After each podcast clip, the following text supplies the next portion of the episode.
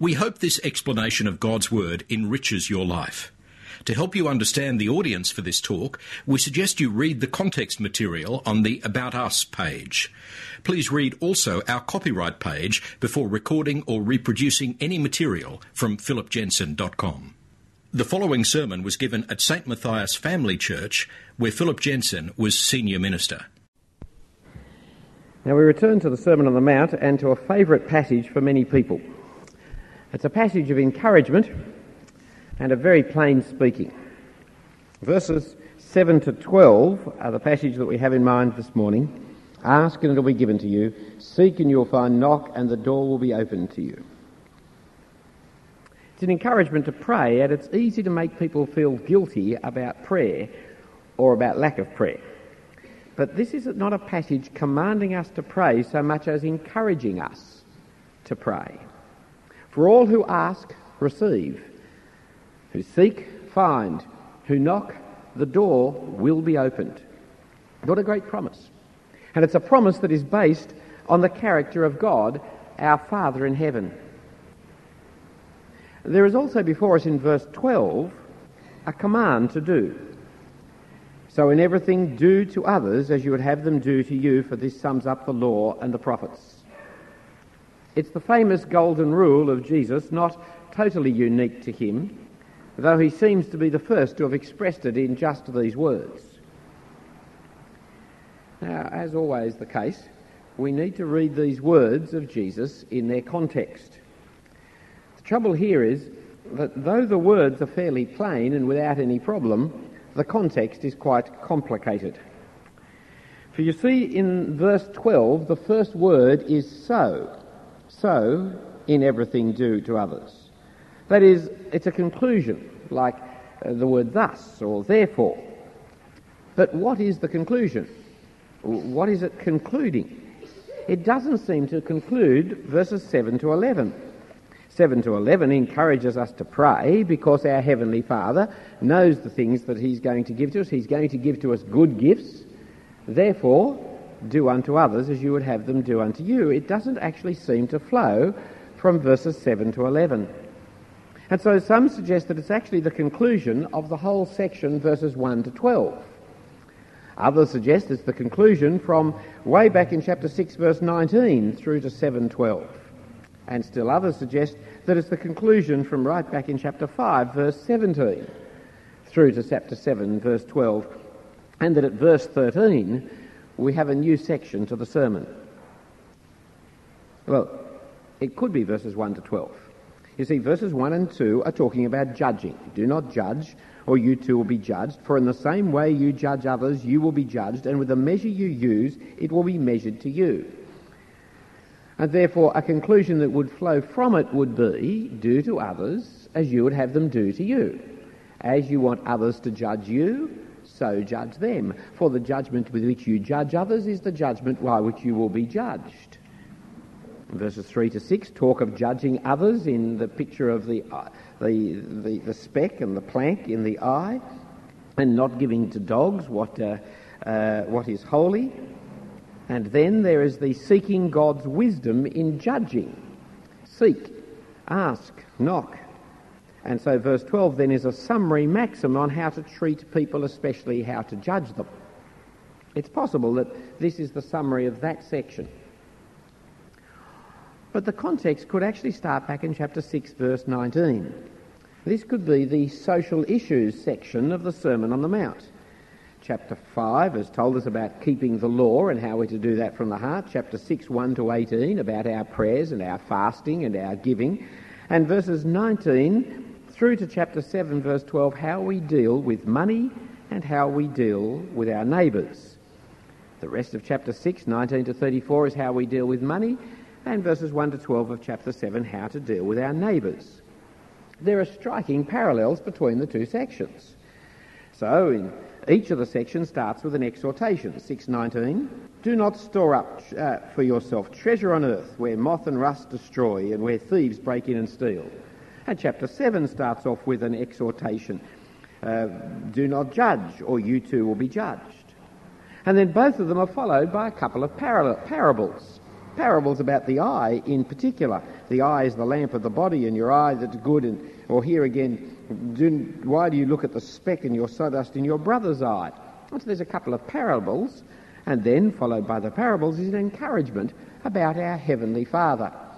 In verses 25 to 34 of chapter 6, it's about the fact that your heavenly Father knows what you need before you ask will provide for you everything that you need. And here in this section, verses 7 to 11 again is about our Father giving good gifts to those who need it.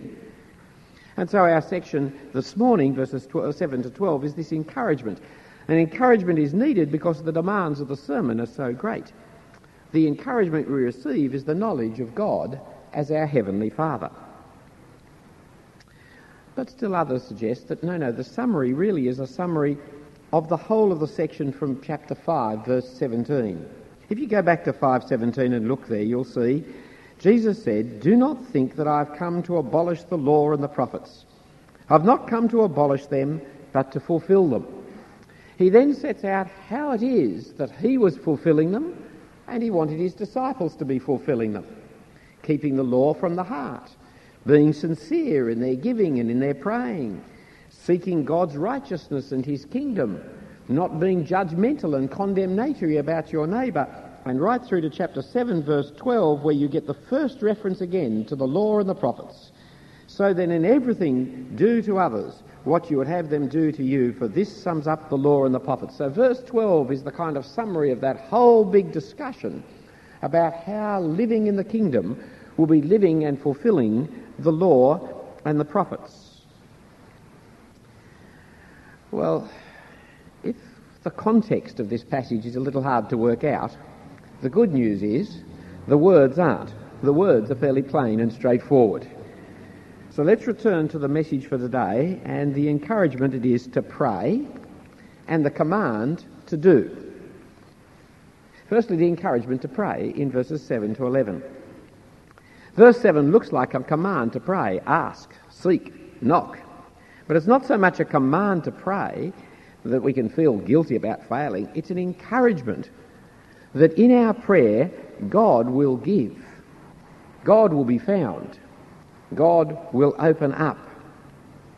Notice the explanatory promise with each command. It will be given to you. It will be open to you. He will find.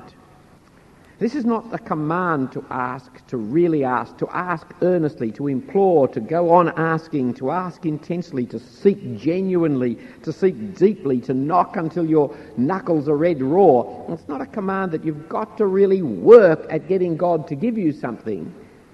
No, no, it's the exact reverse. This is the promise of God giving freely, generously, to everyone, to anyone. To those who ask, it will be given. To those who seek, they will find. To those who knock, it will be opened up. So notice the arguments which are used in verses 9 to 11. Firstly, the negative argument of verses 9 and 10. We parents, we fathers in particular, we don't fail our children. A child asks us for bread, we don't give them a stone. They ask for a fish, we don't give them a snake. We are evil, and yet we know how to do this for our children. We know how to do the right thing, how to give generously to our children. We wouldn't do these evil things for our children. Notice the assumption of Jesus. We are evil. He doesn't say also, we are evil. He says, you are evil. You then, though you are evil, he says. Uh, it's not surprising that Jesus shares the Bible's view of the sinfulness of human nature. We are evil. And yet our evil has not reached such a state that we do not give what our children request. We are evil in a way that Jesus was not evil. That's why he will say, You are evil. He doesn't say we, like I will say we, because I want to be included under the brand name evil, because I'm also evil like you are evil. Jesus says, You are evil, yet though evil, you still know how to give good gifts to your children which leads to the positive argument in the next verse. How much more then? How much more will your Father in heaven? How much more will the righteous, perfect Father? How much more will the Heavenly Father who knows no evil? how much more will a heavenly Father give good gifts, give to those who ask him? We who are evil know how to give good gifts to our children. Our Father in heaven will certainly be giving good gifts to those who ask. Here is the very heart of Christian prayer the doctrine of the fatherhood of God. We're to ask God as our Father, the Father in heaven, the righteous Father, for whatever we wish the powerful Father, the generous Father. We're asking Him to provide us, as our Father, what we ask, what we seek, what we knock. And we are to be assured of being heard, of receiving, because He is our Father. Again, notice Jesus keeps a distance. He doesn't say, Our Father, He says, Your Father. He is the Father of Jesus also, but in a different relationship, for we are adopted into the family of which Jesus is the one and only true Son. It was some years ago, right here on this spot, actually right there, that I discovered the profound difference between Christian prayer and Muslim prayer. Sometimes you're really thick and you just don't know the obvious. But a Muslim had become a Christian and was become a member of our church here. And I asked him about the things that he'd seen that were different, that attracted him about Christianity. And he said, Well, one of the things that really struck him and startled him, amazed him, was that we prayed. And I said, Yes, well, I, we prayed, but Muslims pray. He said, No, no, Muslims never pray. And I said, But Muslims pride themselves on praying. They pray five times a day. He said, I always prayed five times a day, but he said, I never once prayed. He said, In Islam, you recite words of the Quran. You bow, you face the east, you go through certain rituals, but you never pray. Because you never, ever think that God is listening to what you have to say. You never express what's on your heart to God. You never ask God. You just recite words of the Quran. He said it's a mistranslation to talk about Muslims praying. We don't pray. Christians pray. Christians talk to God who listens to them. Christians talk to God as their Father who cares for them. Christians talk to the God who, as the Father, provides for them in response to what they're asking. He says Muslims don't understand anything of that. It's completely different. It's funny how you can use a word, can't you? And Muslims praying five days and actually mean a completely different thing by the activity. And yet there are sometimes people within Christianity who pray like Muslims, aren't they? Rattle out words, but don't actually talk to a father who is their father, who is listening to them as his children and giving in response to what they're asking, like why even we fathers, evil as we are, know how to do. Jesus in these lovely words, If you then, though you are evil, know how to give good gifts to your children, how much more will your Father in heaven give good gifts to those who ask him? Notice what is promised here good gifts. Not everything we ask for, but good gifts. For not everything we ask for is good, is it? Sometimes in our stupidity, we ask for a stone instead of a bread. We ask for a snake instead of fish. God, our Heavenly Father, will give us whatever good gifts we require. What are these good gifts? A car? A boat? A house? Clothes? Food? Education? Health? Water view? I, I don't want to limit in any way the scope of God's generosity. But what, in terms of the Sermon on the Mount, in terms of the coming of the kingdom of God, in terms of being fishers for men, what would constitute good gifts? What is Jesus promising? What would we be asking for, seeking, and knocking? There is a slight difference between Matthew's Gospel and Luke's Gospel here, which gives us something of a clue, I believe. If you look at verse 11 here before us, as you look at it, let me read to you Luke's version of the same verse.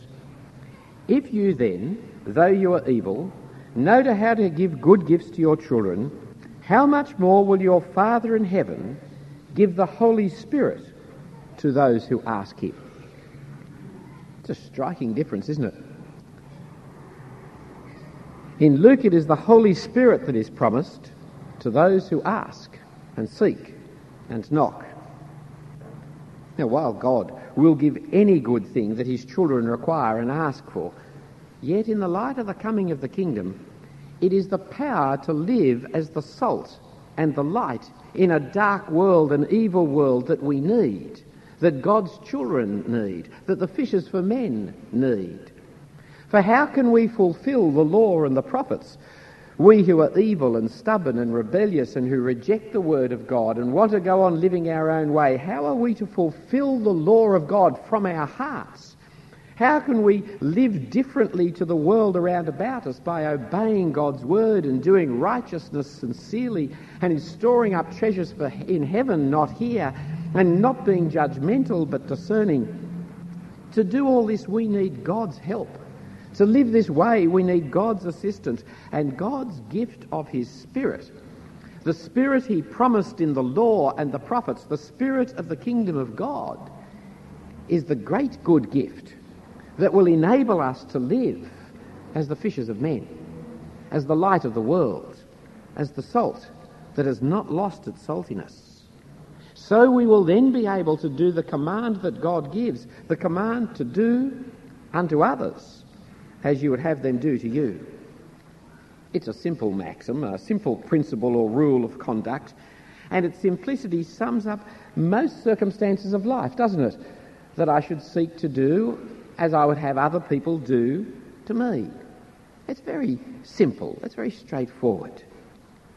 Helen and I were talking this morning over breakfast of the, the, the, the shock, the horror, the surprise that now comes from shopkeepers if you return products these days, they generally don't snarl at you. They generally will give you your money back because the public relations is worthwhile. There are some companies, like McDonald's, that if you complain, they'll immediately provide, without any questions asked, the same product that you wanted before, and there won't be any hesitation because they have learnt the value of good customer relations and public relationships.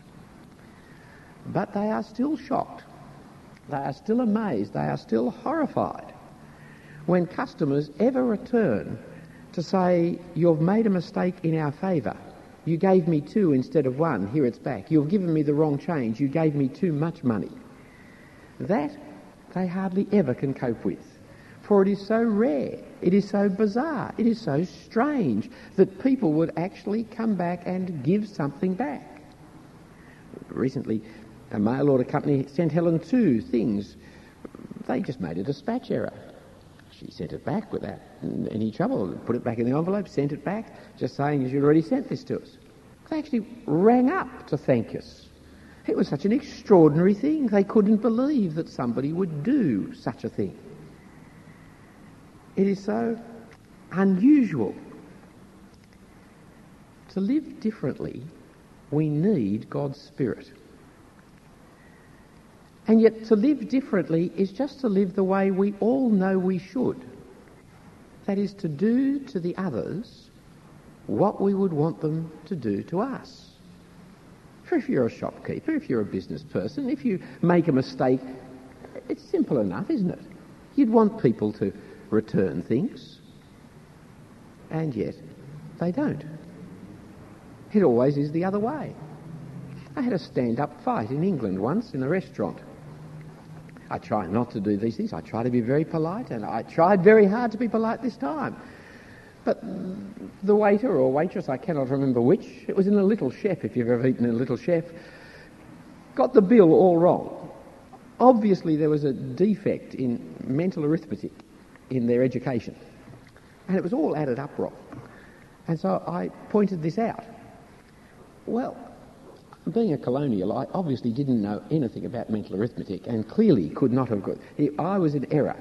not they. And so there was this first stand up, and I insisted I was right. It was not a huge amount of money, but it was wrong. They called the manager. The manager came out quite aggressive. I was clearly in the wrong. So we sat down with a calculator to get it right. It wasn't a big arithmetic sum, actually. And when they conceded that I was right, they then noticed for the first time that I was trying to give them money rather than take money. They had spent 10, 15 minutes arguing with me about the arithmetic because they were so sure that a customer would not be wanting to give them money, but be wanting to take money. Then suddenly, I was the sweetened lightness all over the world. Uh, it was an astonishing kind of change of behaviour took place. But my friends, I'm not speaking here of the, the, the, great virtue of Philip and Helen Jensen that we will give back money. I take it's a very small matter, isn't it? I would hope that we would all do that. I would hope everybody would do that. But manifestly, everybody does not do that. Because when you do, you are treated as so strange, so peculiar, so bizarre. And yet you're only doing what you would want other people to do for you, aren't you? It's nothing big, it's nothing great, it's nothing. It's just doing what you would hope others would do. But to do it, to live this way, to live this way consistently across all of life, to live the way that Jesus has taught in this Sermon on the Mount, to live this way is not natural. To live this way is unnatural. It is spiritual. And what we need to be able to do this is God's work. So we'll be able to do the command that God gives, the command to do unto others, this simple maxim. But it's not just a simple maxim. It's not just the the basis of ethics. It's not just human wisdom. It's not just a sensible way to live. Jesus says it's the law and the prophets. It sums up the law and the prophets because it is the law and the prophets. This is not just the wise way of living, this is God's way of living. This is God's way, and God's kingdom dwellers are to live this way. This is the way for the fishers of men to live. This is the way to be salt and light in this world, a way that would require, I would suggest to you, that you ask and you seek and you knock to trust in God the Father to enable us to, to live this way. And He will give us all the gifts that we need, especially that great gift of the Holy Spirit. For when we read the Sermon on the Mount, it's easy to become a bit depressed about how hard it all sounds. It's easy to become a bit depressed about how poorly we perform. For just as I can think of those times at which, on a very simple, natural thing I can do to others as I would have them do to me, I can also be thinking of the many times when I haven't done to others the very thing that I would like them to do to me. The times when I have been rude, when I have ignored people, when I've told them lies, all the things which I would hate people to do to me and yet I've done to them. And the reading and the Sermon on the Mount fills us at times with gloom and despair about how unspiritual we are, how ungodly we are, how poorly we perform. We do not do what Jesus requires of us. We do not seem at all that different to the world around us. No one would look at us and say they are the light of the world. No one will feel our salty ways. No one would want to persecute us because of our righteousness, for we're just like everybody else, no different. But, friends, the great news of the passage before us here in chapter 7, verses 7 to 12, the great news is that God is at work. We are not all alone in this business of fishing for men. We're not solely responsible for living differently. For God will give us all that we require. So seek. So knock. So ask, because we know our Heavenly Father will give good gifts to His children. We know our Heavenly Father will give the Holy Spirit to His children. We can trust Him. Do you want to ask any questions or make comments about what I said? Paul.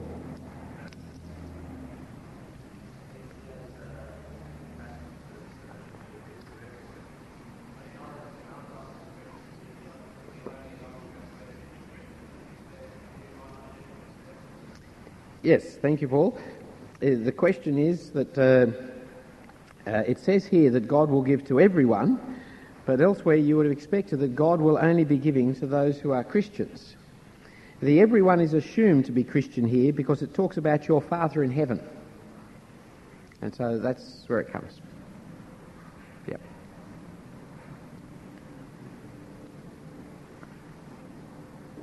You all on board?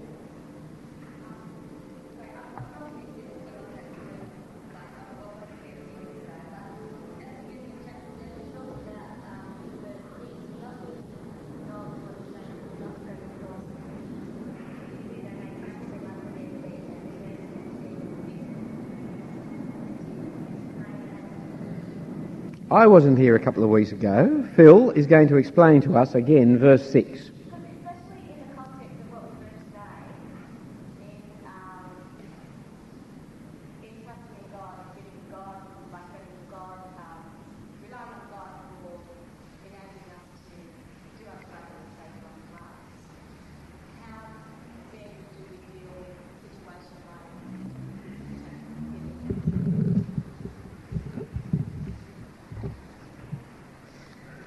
Uh, I think the context. I think what he's saying there is just that I think there are limits uh, in the end to not to our generosity, but to the way we might act towards people, especially if they are really hostile towards the gospel. So he's talking there about the uh, the dog and the pig, uh, especially the uh, the dogs of those days were the you know the not exactly little lap dogs. We're talking about vicious dogs, and so I think he's saying. Uh, although we should be generous in our spirit towards people in terms of the attitude of judgment we have, we're neither to be simpletons either there does come a point sometimes where we've got to withdraw from that situation and not offer that which is sacred, the gospel, the, uh, the good things that we have, to someone who is just vicious towards us.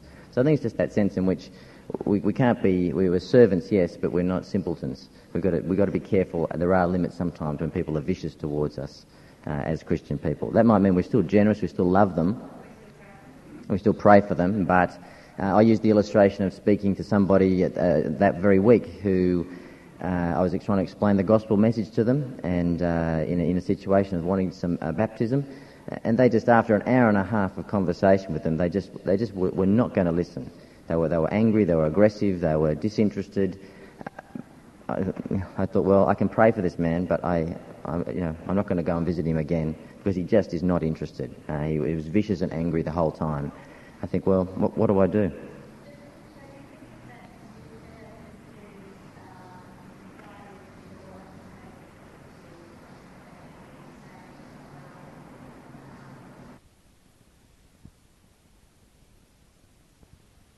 Yeah, so the comment is in that situation, uh, we, we withdraw quietly, but we say, look, when you're ready to listen to what I have to say, or I'm more than happy to speak with you. But with that kind of attitude, I just can't. Um, it, it's a waste of my time, and it's a waste the, of their time in some ways, because they just don't want to listen to what I have to say. So I think as you're talking about, we, we are generous in attitude, we seek to love and to serve and to pray for people, but sometimes there comes a point in which uh, it's better to withdraw from the situation. Um, so I think that's what he's talking about. I love question time when the questions go to the other people. Any other questions you have for Phil? Ken?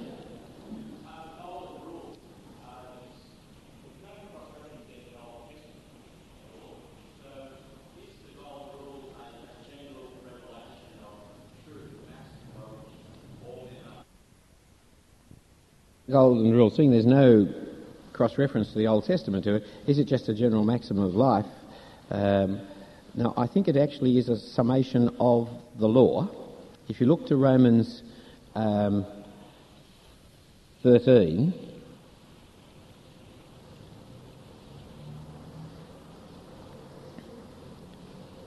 um, picking up, say, verse 8, let no debt remain except the continuing debt to love one another.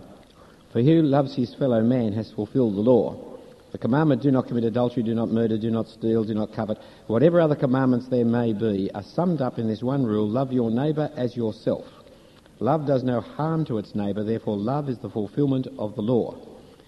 So, again, there, and you can see it in Mark 10 when Jesus is asked, What are the two great commandments of the law?